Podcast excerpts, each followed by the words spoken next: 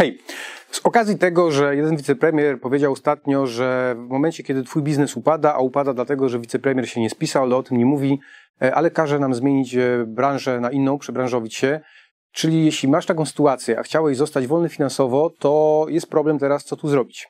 Bo pozamykali nam biznesy, pozamykali nam e, szkoły, nawet chcesz sobie kupić krawat, to nie kupisz, no bo, no bo ci rząd nie pozwoli. Ale jest kwestia wolności finansowej, jest kwestia tego, co się e, nasłuchałeś, e, może nawet ode mnie, jak mówiłem o tym, żeby zrobić sobie taki biznes, który da ci dochód, tak że pieniądze będą pracować na ciebie. Ale hmm, może jesteś na etacie i myślisz sobie, że no w końcu przecież kiedyś będziesz mieć tę emeryturę, tylko że tutaj pojawia się pewien mały problem.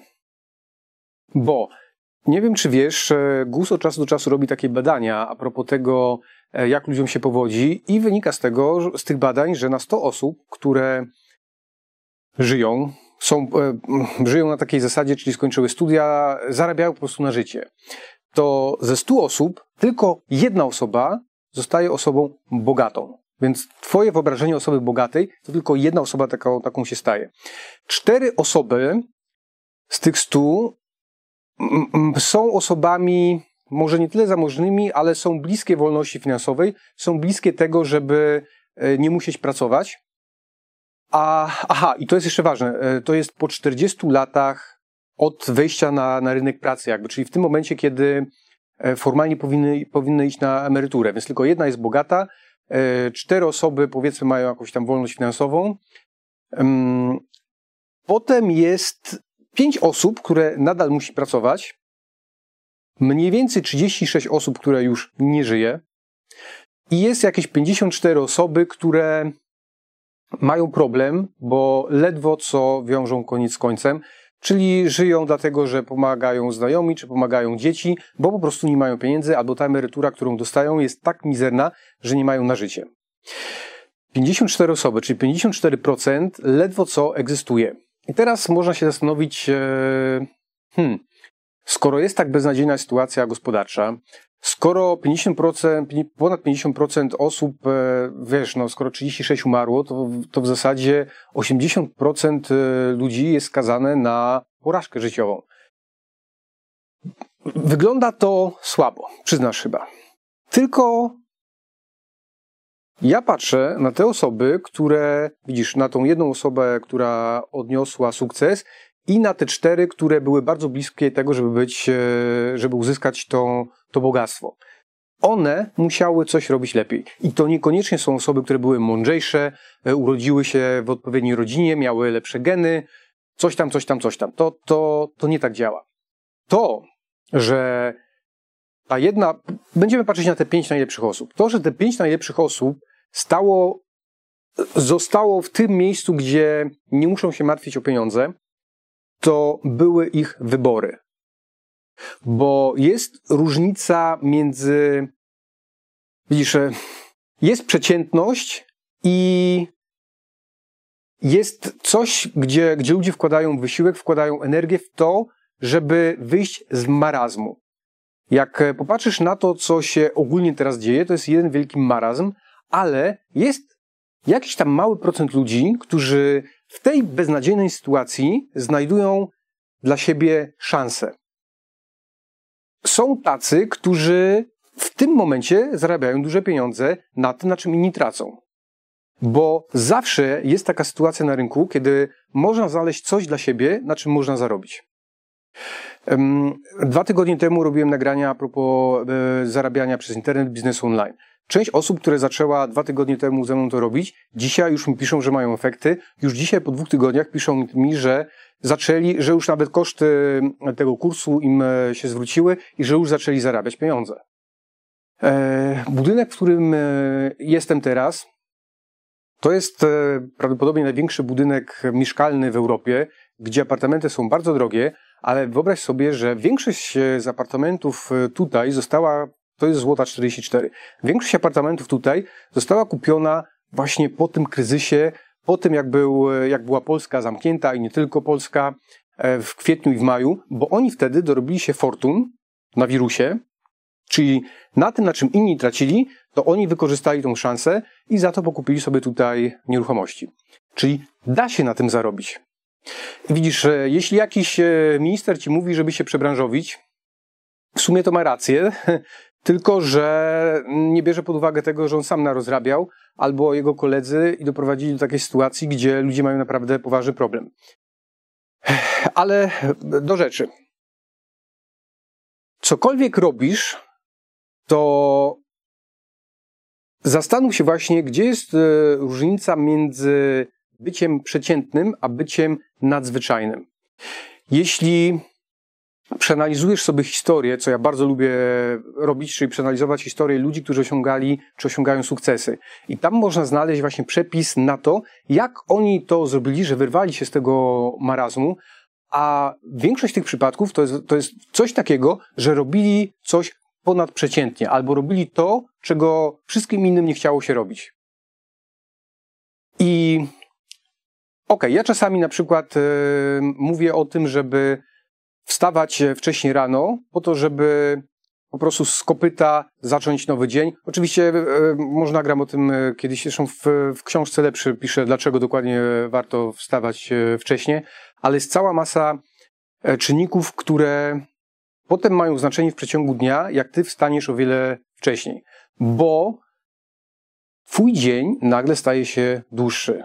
Bo ty jesteś w stanie zrobić o wiele więcej, bo ty masz czas na to, żeby się zająć sobą, swoim rozwojem, żeby poczytać książki i wychodzisz w tym momencie ponad przeciętną, bo przeciętny człowiek wstanie, powiedzmy, ma do, do pracy na godzinę ósmą, e, wstaje o godzinie siódmej, musi to wszystko ogarnąć, dzieciaki do szkoły, e, zjeść śniadanie i wszystko jest pędzie robione. Tymczasem Osoba, która odnosi sukcesy, jak e, popatrzeć na badania, większość z nich wstaje przynajmniej 3 godziny przed tym, zanim ma, zanim powiedzmy e, idzie do pracy, ale to zazwyczaj są osoby, które idą do swojej własnej pracy, a nie do czyjejś pracy, ale robią to 3 godziny wcześniej. To nie jest rzecz przeciętna, bo mają te 3 godziny czasu na to, żeby pomyśleć na tym, co robić ze swoją przyszłością, żeby poczytać książki, żeby więcej czasu spędzić z rodziną. Pytanie, czy ty masz coś takiego, czy nie? Czy jesteś osobą przeciętną, która robi dokładnie to, co wszyscy robią? Jak ci powiedziałem teraz o tak drobnej zmianie, jak to, żeby zacząć wstawać wcześniej, to co sobie pomyślałeś? To jak sobie pomyślałeś, że to nie jest dla ciebie, że nie będziesz tego robić, to teraz e, wróćmy do tych statystyk, które powiedziałem na początku. Tylko jedna osoba na 100 odnosi sukces. Jedna, jedna osoba mówi o dużym sukcesie, kiedy staje się bardzo bogata. Dlaczego? Dlatego, że robi to, czego innym się nie chciało robić. Więc popatrz teraz ty na, na siebie, na to, czy jesteś w stanie właśnie takiego marazmu, czy jesteś, e, czy może jesteś właśnie przeciwieństwem tego i pojawiają ci się myśli, co by tu zrobić, żeby wyrwać się z tego wyścigu szczurów, kiedy wszyscy chcą być e, lepsi od innych na takiej zasadzie, że ten będzie miał E, droższy samochód, ten będzie miał większy dom, ale tak naprawdę popadają przez to w długi, bo to, że mają lepszy dom, to nie jest zasługa tego, że starają się bardziej, tylko po prostu idą do banku po kredyt. To, że kupują lepszy samochód, to dlatego właśnie, że idą do, do banku po kredyt. Więc jeśli ty nie chcesz mieć problemu za 40 lat, Okej, okay, ja wiem, że w tym momencie, jak ci powiem coś, co za 40 lat się wydarzy, to jest zbyt duża abstrakcja, bo świat się może zawalić. Okej, okay, popatrz za rok, za dwa lata. Jeśli chcesz być osobą, która odnosi sukcesy, musisz po prostu postarać się bardziej. Musisz wyjść ponad przeciętną, ponad to, co robiłeś do tej pory, po, po, ponad to, co robią twoi znajomi, e, twoi rodzice, e, twoi koledzy i dołożyć do tego coś więcej, bo właśnie w tym całym wyścigu szczurów, w tym, e, w tym całym e, szukaniu rozwiązań, jak mieć lepsze życie, o ile Cię interesuje to, jak mieć lepsze życie, to sprowadza się to wszystko do jednego.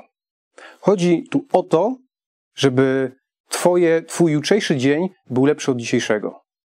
Więc już dzisiaj zastanów się, co takiego możesz zrobić, żeby jutro być lepszym. Ale e, lepszym od siebie z dnia dzisiejszego. Ale jeszcze jedna rzecz mi przyszła do głowy, bo E, a propos czytelnictwa, bo e, niektórzy dziwią się, jak to jest, że jest jakiś tam e, szef firmy, który, który zarabia powiedzmy rocznie, nie wiem, 200 tysięcy, może pół miliona zarabia, a pracownicy zarabiają tylko 2,5 czy 3 tysiąca. I wielkie oburzenie co niektórych, jak to jest, że, że prezes zarabia tyle, a ja tyle. I teraz też możemy popatrzeć sobie na statystyki, bo przeciętny pracownik przychodzi o tej 8, pracuje do godziny 16 i przeciętny pracownik jako normalny obywatel średnio czyta jedną książkę rocznie. Podczas gdy szef, on, to nie jest tak, że szef pracuje od 8 do 16. Szef pracuje co najmniej od 7 do 20 i nawet jak idzie spać, to myśli o tym, co zrobi, żeby ta firma lepiej działała, ale to, to akurat jest najmniej ważne. Popatrzmy na, na to e, czytanie książek. Przeciętny szef, przeciętny, mm, nie szef, może, nie, może nie, nie szef, e, bo to może być kierownik, tylko przeciętny właściciel firmy czyta 60 książek w przeciągu roku. Jedną książkę na tydzień. I teraz popatrzmy z powrotem na te statystyki. Na 100 osób 54 żyje w biedzie i liczy na to, że dostanie pieniądze od dzieci, od przyjaciół, bo po prostu brakuje do pierwszego. Przemyśl to sobie, zwizualizuj i zastanów się, czy na przykład warto poczytać książki, czy jak jutro wstaniesz, to wstaniesz o tej samej godzinie, o której wstawałeś wcześniej? I czy pomyślisz o tym, co by tu zrobić, żeby twój jutrzejszy dzień był lepszy od dzisiejszego? Dzięki.